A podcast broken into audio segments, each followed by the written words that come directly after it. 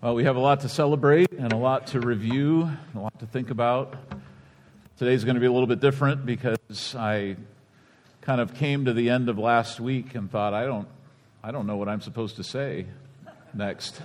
So, if you've been a, a part of the summit, a part of the last few weeks, you probably know what I mean. And I was thinking, my son Gideon, during our prayer time just a minute ago, summed up probably what a lot of us feel.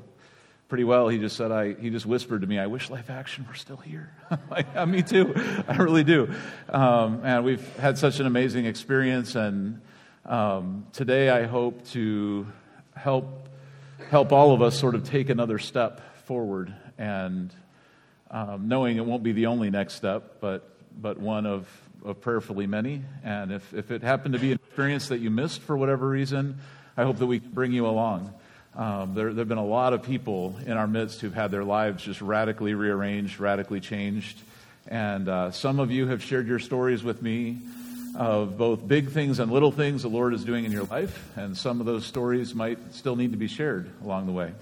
I want to call up my friends Ray and Sarah. Um, Ray's a deacon in our church, and Sarah, you might know her as our uh, administrative um, office manager. And they... Uh, They shared with me a little bit earlier this week what God was doing in their life and just the, the lessons that they learned in the context of the summit, and I thought it would be neat for you to share that with the whole family here. So, yeah, we'd love to hear it.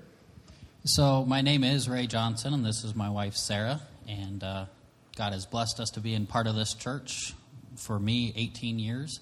For Sarah here, uh, nine years uh, since she came to the States. And uh, as a kid, I've...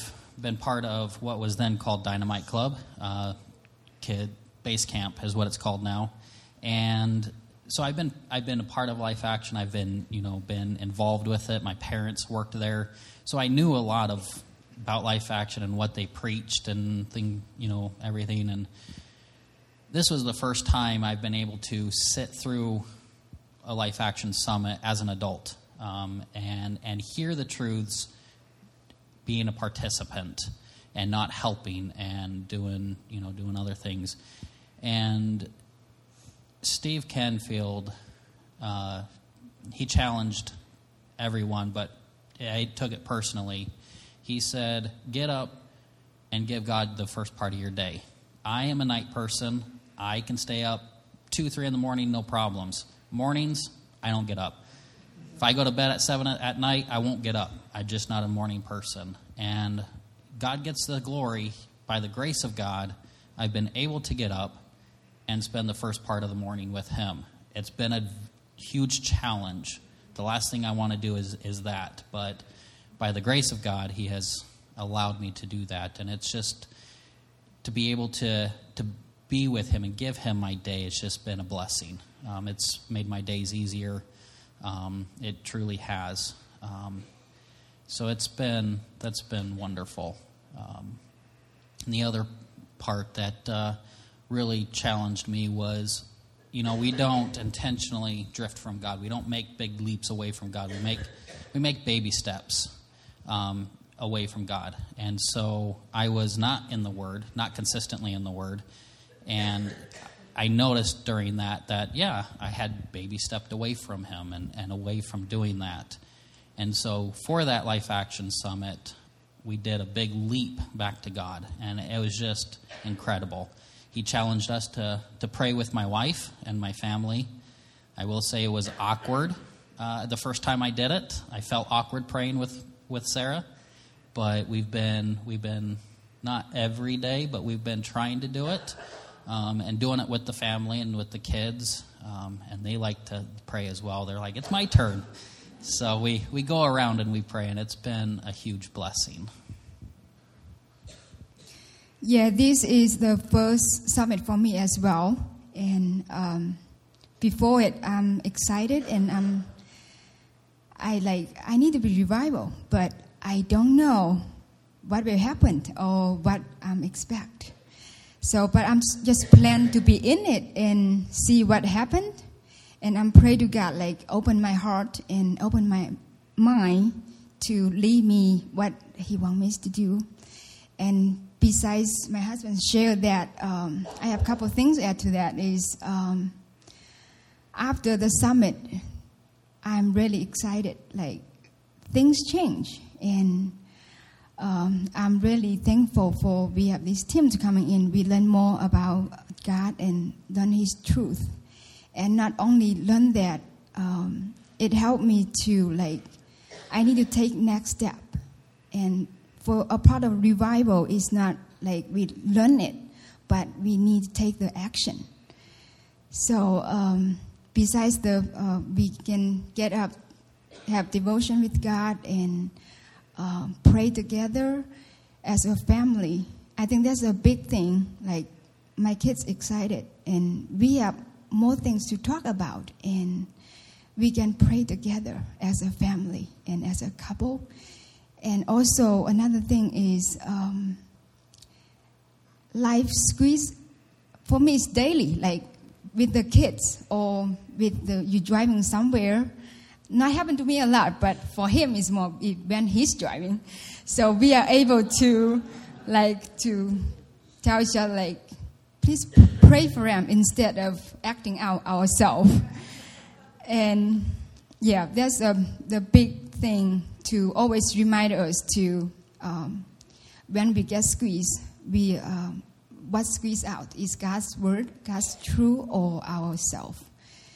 And the other thing is for we pray for our giving and be able to talk about more how we can give, and also pray God lead us to uh, managing our time and our what we have to Him, not uh, what we just plan ourselves. That's great. Wow. Thank you so much for sharing. And, you know, one thing that I notice about your testimony that maybe is consistent with a lot of us in here is that it's it's those little things that God asks us to do that we were challenged with during the last few weeks, the the giving God the first few moments of the day and praying with one another, the things that really you would think would be fundamental in all of our lives, but it's so easy to drift away uh, from those practices. And so I, I would echo those those three things that you, you guys mentioned, I, I would say, in my own life. Uh, certainly, um, ask, uh, giving God the first few moments of my sort of conscious day, and I think I'd been using a whole lot of excuses that sounded pretty good to me as to why I couldn't do it, and So um, so I'm praying through that. And then uh, Melissa and I have committed, as well as, as you guys, to pray together. And um, our, our aim is to do that at night before we go to bed. Um, uh, the challenge that I ran into was I actually I heard about something else at Life Action was happening, and I wanted to tell Melissa about it. And so uh, I kind of laid down, and I said, hey, honey, when we pray tonight, we, we need to pray for Life Action as well. And she said that was the last thing I said. So, like, okay, that might not be, I, I've got to figure out a better for when we're going to do this, but uh, we've been uh, we've been seeking to, to build that that prayer into our marriage as well, and and I know that that for a lot of you, as Zach mentioned earlier, maybe you filled out that card on Sunday night that was just a little blank index card, but it was a way of summarizing what God has asked us to do, and and then just say, saying, okay, I want to be accountable to that, and so so I, I would encourage you uh, to stay faithful with those little things, and we'll we'll get into this in the message in just a moment, because it's those things that open the door to the big things that God might have in our future and for our next steps. Um, so if you'd open the Bible with me to Revelation chapter two. Some time ago, actually just before Easter, we started making the case for the summit and why we would give so much time to seeking God in a special way, a unique way.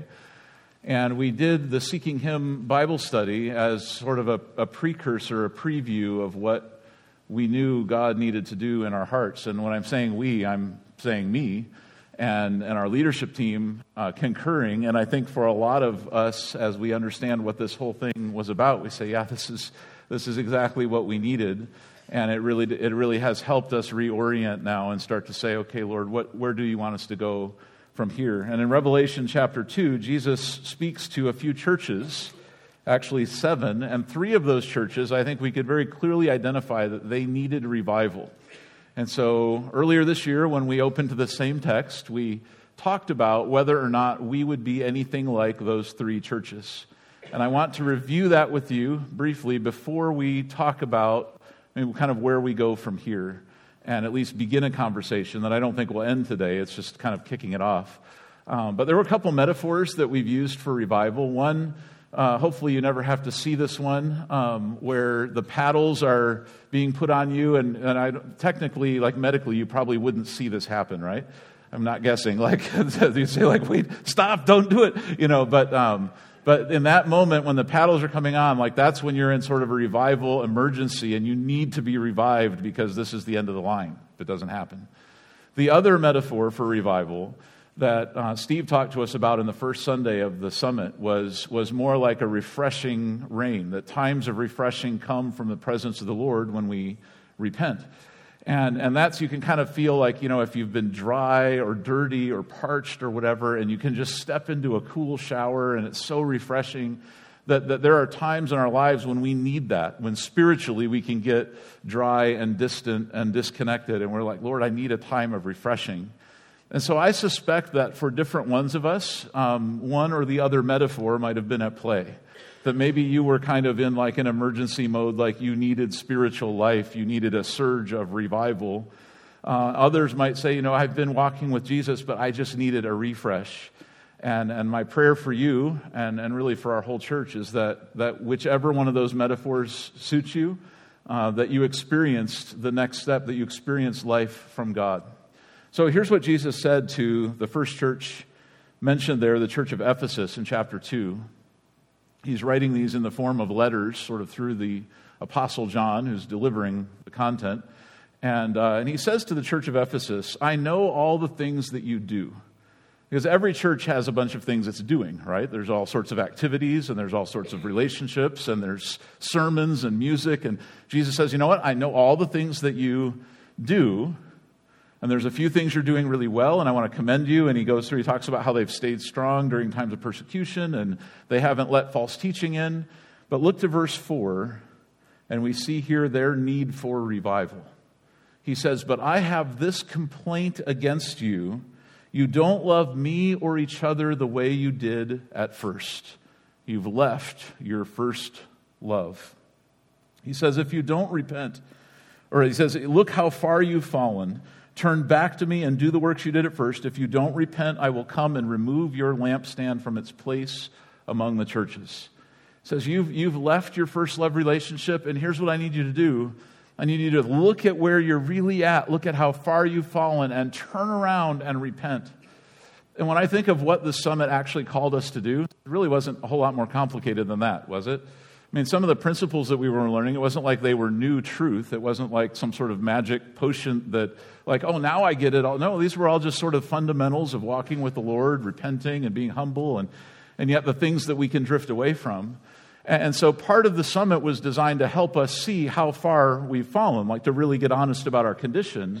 And then part of it was to teach us how to repent, to turn around and start doing the things that we did at first, to recapturing that love relationship with the Lord. All right, the second church that Jesus mentioned who needed revival is then in chapter three. So you can look at this one, and this is the one that kind of scares me the most, because what Jesus said to them, um, I feel like, is is perhaps apropos to some of us. And, and I know in my life at different stages, I would say I feel like I've been in this place.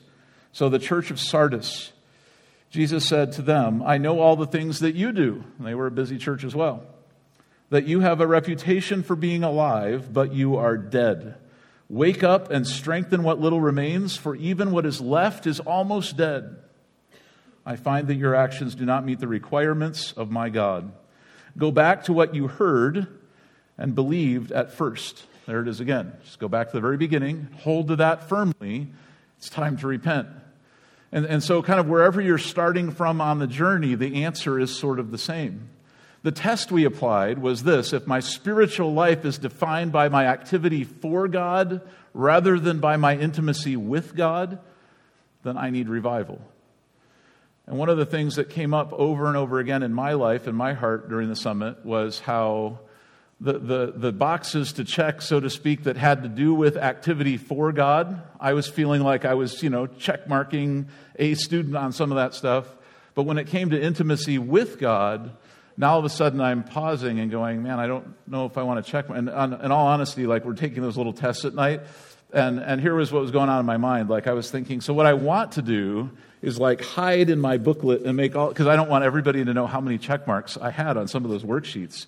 Um, and then I'm thinking, but no, I need to be a good example and like be open. And so like, man, I was struggling with all that and just realizing like the reason there was a struggle is because I don't, I don't feel like in my own heart, I feel like I had grown you know, sort of more into the action of things and less into the heart and the devotion of things. And so that's something I, I had to repent of, and I'm seeking God's help in, in rectifying.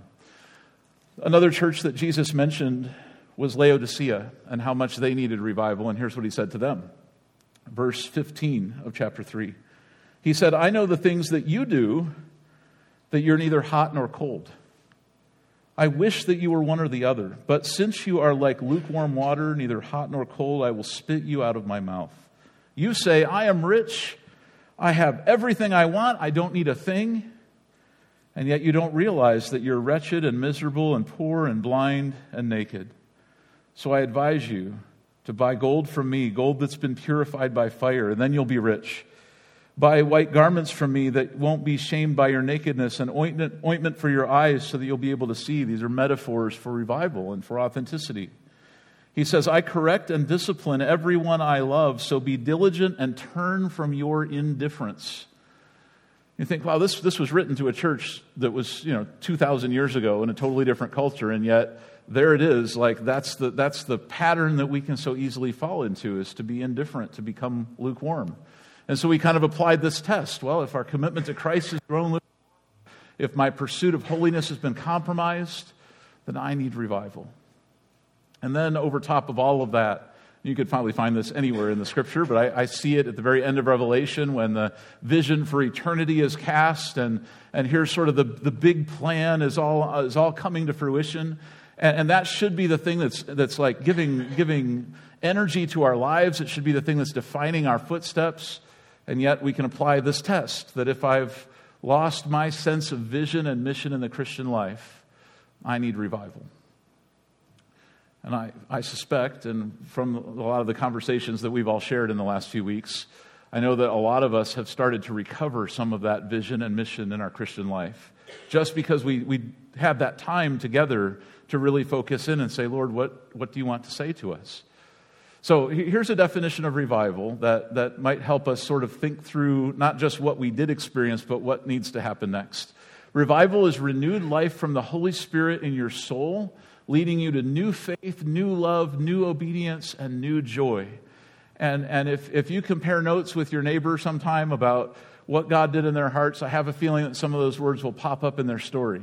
That even though it was difficult, and like Zach was saying, like there's parts of it that were brutal, where we're having to get really honest and go into really difficult and dark places. At the end of all of that, the fresh obedience, the fresh faith, the fresh joy, Um, helps us then, you know, we're, we're looking at that going, Lord, thank you for reviving my soul. I didn't realize how much I needed it. And I feel like that was maybe a theme for me over the course of the, the, the weeks. That when I started, like I was so excited to to sort of present this to you all, especially some of you who I know you've never been through one of these before. And I was just like so excited about like, oh, you're gonna, you're gonna, there's so much that you're, you'll learn, and these truths have impacted me so much. And I, it's so exciting that you'll get to hear it. Um, and uh, and so as that's happening, you know, I'm kind of excited over here in the front row, like so glad this is happening, and starting to realize that the messages are for me too, right? And and suddenly I'm realizing like, wow, Lord, I need to be humbled and broken and repentant, and I have boxes to check, and I have conscience to clear, and there's all these different things that are coming up in my heart and my life uh, that I need to work through. And so I didn't realize how much I needed what we just experienced. And maybe that's your story as well. So here, here's a statement. We're going to turn the corner and just start a conversation about where we go from here. The statement is this: what it takes to get revival is what it takes to keep revival. So if you feel like you're on a mountaintop, if you feel like, wow, my life, like I'm closer to Jesus right now than I feel like I've ever been, and I'm praying, and my family's praying, and we're we're really open and honest, and I I, I've been confessing my sins, and I feel like I'm clean and ready for mission and all that. That's awesome. And I mean, that's where we're all wanting to be. But the thing that you did that got you there, seeking God, taking all this seriously, being willing to be open and honest, that's what it takes to stay in that place as well. Uh, really, I, I was trying to figure out how to summarize the summit for some of you who weren't able to come. And I came up with two words. as a summary. Two parts that we sort of experienced together. The first part was brokenness. Not broken like something's broken and needs to get put back together, but broken more like the will of a wild horse that gets broken so that it can finally be used by its master. Well, that's what that's what part of the summit was about. That was the brutal part. Uh, that's where we had to had to sort of untangle our pride and our sin and our, the take off the masks that we sometimes wear and just and just get honest and say, Lord, uh, I need you. I need you in every part of my life. Uh, I don't have this together, and I'm never going to have it together without you. And so, Lord, I just welcome you in to really lead me. Uh, I won't resist you anymore. That's brokenness. Uh, I, I was thinking of a book that has meant a lot to me over the years called The Calvary Road. Maybe some of you have encountered this, this little book. And the first chapter of The Calvary Road is actually titled Brokenness. And I was rereading it the other day and thinking about how in some ways this chapter summarizes the whole first week of the summit. So if you say, I missed the whole first week, well, here's like a four-page summary that would give you, this is the heart of it, this is the meat of it. Let me just read you a couple paragraphs uh, of what it, what this looks like to be broken and to experience revival. Revival is just the life of the Lord Jesus poured into human hearts. Jesus is always victorious. In heaven, they are praising him all the time for his victory. Whatever may be our experience of failure and barrenness, he is never defeated. His power is boundless. And we, for our part, have only to get into a right relationship with him, and we shall see his power being demonstrated in our hearts, and our lives, and our service. And our victorious life will fill us and overflow through us to others. That is revival in its essence. If, however, we are to come into this right relationship with him, the first thing we must learn is that our wills must be broken to his will. To be broken is the beginning of revival. It is painful, it is humiliating, but it is the only way. I spoke with someone probably four or five days in, and that, that was those were the words. They said, this is painful. Like, what did you sign us up for? Um, I kind of hate this. I said, well, hold on. Like, you'll, you'll like the second week a little better. This is part of the process. Like, this is where we have to go. First, we get humble before God can lift us up. It says, the Lord Jesus cannot continue or cannot live in us fully and reveal himself through us until the proud self within us is broken. This simply means that the that the hard, unyielding self, and you've got one and I've got one, so we know what that is, which justifies itself, wants its own ways, stands up for its rights, seeks its own glory, at last bows its head to God's will, admits its wrong, and gives up its own way to Jesus, surrenders its rights, and discards its own glory, that the Lord Jesus might have all and be all. In other words, it is dying to self. And there it is, dying to self. One of the things I thought was interesting in the in uh, one of the messages that Steve preached was kind of a play off of the name of the ministry, uh, but he the, the the name of the message was Death in Action. Because for our part, uh, our part of serving Jesus isn't to sort of ramp up and do our best job. Our job is actually to set ourselves on the altar and die to ourselves so that God's life can live in and through us. Being broken is both God's work and ours. He brings his pressure to bear, but we have to make the choice. And I think about how maybe for a lot of us, the summit was some pressure that God brought to bear. And now it's up to us to make the choice of whether we'll stay in that place of brokenness and humility, or if we'll sort of wander back into doing things our own way. The second key word is obedience. And this is where Christian living is fun and awesome and joyful and an adventure. But if you start with this one without the previous, it won't work. You have to start with humility before the obedience can follow. Uh, and this is where we learned all sorts of things about putting Jesus first in our relationships, finances, daily habits, praying personally and with others, counting dead to sin and alive to God. And really, if you think of it, uh, the challenge to respond to truth, not just receive it. One of the things I didn't like about Steve, just to be honest with you, was the fact that he would preach like a fantastic, funny, clever, amazing, Bible-centered message, and then he would make me do something with it. Like, no, can't, can't you just like, can't we just be dismissed? Like, can't we just go and not have to like promise that we'll actually obey the Bible? And yet that's what happened to us over and over again. It wasn't just about knowing, it was about obeying. It wasn't just about receiving a truth, it was about responding to that truth. And one of the things that, that I feel like I even learned and that I'm I'm thinking through, how does this even impact the way that I serve you as a preacher? Um, to not to not be content with just sort of like, here's the information, but to really say, now, Lord, what do we do? And sometimes to call the question right there and then, like, will you do it? And uh, so I'm praying through how how to kind of respond myself in that regard. Um, here, here's a question that I guess we could ask uh, one another. We could ask ourselves, ask the Lord, what commitments did you make to the Lord out of this focus on brokenness and obedience? I suspect that if you were here for any of the number of nights, you probably did make some sort of a commitment, or at least have an intent in your heart. And so what do those things look like, and what are your next steps?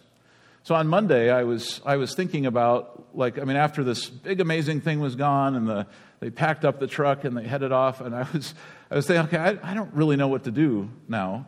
Um, and so I called Steve and said, Steve, I, I really don't know what to do now. Um What do you think I should do? And uh, and he said, he said, you know, and I said to him, I said, why don't you give me like the, the thing you would never tell any other church? Like, what do you wish churches would do when you leave? And uh, and he said, you know, it's not it's not really like that. It's just, he said, honestly, it's like the things that people wrote on those cards. Like, you should probably just get up and encourage them to keep doing those things, because those are the things that over the long run, that that's what makes the difference. If you really, if you don't just intend to pray, but you actually pray. Uh, if you don't just sort of mouth the words like, yeah, everything I have is God's, but you actually start living that way, um, that that's that's what makes the difference. And uh, and so he said, he said, why don't you share Luke sixteen ten, the words of Jesus when he was talking about faithfulness. Jesus said, if you're faithful in little things, you'll be faithful in large ones. So in, in essence, what Jesus is telling us there is that the little things that we think might be optional, or might be so small because no one else really even knows about it, or that the world wouldn't really even pay any attention to, like, you know, did you did you really pray this morning? Does it really matter? Those kinds of things. If you're faithful in the little things, the door gets open to bigger things. And so when we think about our mission, and we think about, like, where will, where will, where our, will our church go? Where should your family go? What's your next step in life? Lord, I, I want to do something that matters. And, and so so God's looking back to us. If you'll be faithful in the little things, uh, I'll, I'll open the door to those bigger things. And so I'm I'm trusting that. I'm believing that. Uh, not here today with all the answers put together, say, oh, and here are the bigger things. I, I don't I don't know what those are right now. Um, but I do know that that our call is to be faithful with the little that's in our hand, and then to trust God to take us forward from there. So here's a few next steps that uh, I would encourage you to take and to pray about, and also for our church leadership team, that as you would, as you think of us, just to pray that God would give us wisdom to know how, how to kind of react and what to do next. I feel like what we've learned isn't just meant to be applied personally in our hearts, it's also meant to be applied corporately. Um, I don't quite know what that all looks like, but I feel like, you know, if you really have brokenness and obedience as your, if that's what you're doing, like, that would change an organization, and that would change our church structure, our family, how we do things. Uh, everything would change about our lives if we really are broken and if we're really fully obedient. And so we're, we're praying and asking God for wisdom on what that looks like. So here's a couple ideas. Um, first of all, we already talked about just just faithfully obey in the little things. So there might be some things that are written down in your summit workbook or on a card that you filled out or something, and say, Lord, I, I want to go back to those things, and not just stop with, I did, you know, I did those things. To say, okay, now going forward, how do I really build these things into my lifestyle? How do I carve out the right amount of time or the right place to do these things? And, and how do I stay accountable to someone Uh, to keep moving forward in my spiritual journey? I don't I don't look at the check boxes and the lists of goals and things as some sort of like, you know, you've got to do this to be a good Christian type thing. I, I look at those. Those are tools that God uses in our lives to grow us to be like Jesus. And, and I don't want to neglect the tools that he's given us. And in this context, he's given us some tools that we all get to share together, which is a, which is an amazing thing. And so let's let's take advantage of that. Uh, review and apply what we've learned. It's something I'm going to work on um, from up here and the opportunities I have to share with our whole church family. Uh, I want to keep bringing back up some of these truths that lead to revival and that will be the things that keep us in that place. You know, we'll we'll move on to other sermon series, and there'll be other focuses, and then Christmas is coming, and there's a lot of there's a lot of other stuff we'll do, of course. Uh, but I don't want what I just experienced in the summit and what you just experienced in the summit to just be in history, like to just be, oh yeah, that was a great series a long time ago. Uh, these are things that could totally change who we are and how we live, um, and so so we want to keep those front and center. Add more inter- interactivity to our church life. This is a practical thing. We've already talked to, we had an elders meeting this week. We talked a little about this. We've talked about it with our staff team. Um, I, so one of the things I asked Steve, I was like, what, what do you, you know, one of the things that seemed like was created, an environment was created where we were all talking to each other and praying with each other. It felt like a lot. I mean, did you, did you notice that? Like, it wasn't like you just came to church, sat, listened, sang, walk out the door. But there was like this interactive element of being a family and a body. Um, and so I asked Steve, I said, do you think it's possible for a church to keep that going? Like, does that only live in special moments, or could a church culture actually be that way all the time? And, you know, Steve, who's obviously a prophet and he doesn't pull punches or whatever, he said, well, I think that the interactivity actually is church. And if people don't want that, they don't really want church at all. But okay, well, great. Then we should probably do something with that. Um, the uh, so so we're so we're thinking that through. Like, just even in our in the context of the different environments we get to create and services we have, uh, how can we how can it not just be something where you're hearing from up here and and going home, but something where you actually get to participate and and, uh, and interact. So we'll we'll pray about that. We'll consider how to apply that. Uh, make some changes to our culture and strategy. Uh, we, we were looking at some of this anyway because New Year is upon us and a new decade. So we, we'd already at the elder level started to pray through, like, what, Lord, what do you what do you want us to do from here as a church, and what what, should, what do the twenty twenties look like, and how, how do we need to shift, and what do we need to stay strong on, and all, all that. But here I feel like the summit came along and gave us a whole new category of thinking for that question. And uh, and so so so we're looking at kind of putting everything on the table and saying, Lord, who, who do you want us to become as a church family in the in the weeks and months ahead? And then most importantly is number five, uh, to stay in a position of humility before God and one another. That if if we can really root out all of our resistance and all of our pride, whether it's how we face one another with that, or how we face leadership with that, or how we face God with that, we say, Lord, I'm actually here to serve you, and I, I don't have my own agenda anymore. Uh, if that, if that's the place that we start, I feel like the rest of this works itself out, and I feel like we have an amazing future ahead applying these principles we've learned. And so I just encourage you to join me in saying to the Lord, Lord, I, I really want to give up my agenda and my plan and just really serve you and, and really listen to what you would have us do next. And uh, maybe on that basis, we'll, we'll get some direction, and uh, we can go into the twenty twenties with confidence and excitement, and, and there's all, all sorts of opportunities and neat things ahead. Uh, but we've we've got a great place now to sort of start with a, with a foundation of humility, brokenness, obedience, and uh, we let God take it from there. So would you pray with me, and let's just ask him for continued wisdom here as we go forward. Uh, Lord, thank you for the summit. Thank you for sending the team that came. We know it really wasn't them. Uh, it was it was you at work through them and through the scripture that was faithfully brought before us. We think back to, over the course of this year, we've talked a lot about revival, and we've looked at some of these principles, but now now we stand on the other side of a of a, of a watershed moment, of, a, of an inflection point where Um, we're asking you what is next. And so, Lord, corporately together, that's that's our prayer today. Um, individually, I pray for you to just empower and encourage us as we seek to fulfill the, the call that you put on our hearts and even some of the commitments we've made. Pray for Ray and Sarah as they as they journey together and what they shared, and for Zach, and for probably, if we had time, most of the people in this room, Lord, Um, you, you know what's in their heart and what their next step needs to be. So I just pray that you'd encourage them. Um, and then when we think about our church and how we operate and what we prioritize, what we do, uh, what we don't do, in all those discussions, Lord, I pray that you would help us to be humble and, and help us to be lis- listeners to not just one another, but really listeners to you, your Holy Spirit, as you would direct us uh, to move forward into the future. We look forward to hearing from you, Lord, and thank you so much for meeting with us in this special time. Um, as my son said, and as many of us would echo, we kind of wish it wasn't over, but we know that you have you have more for us that's in store. Uh, we just want to be faithful with what's in our hand right now. Thank you for that in Jesus' name. Amen. All right, well, God bless you, and we'll see you next week.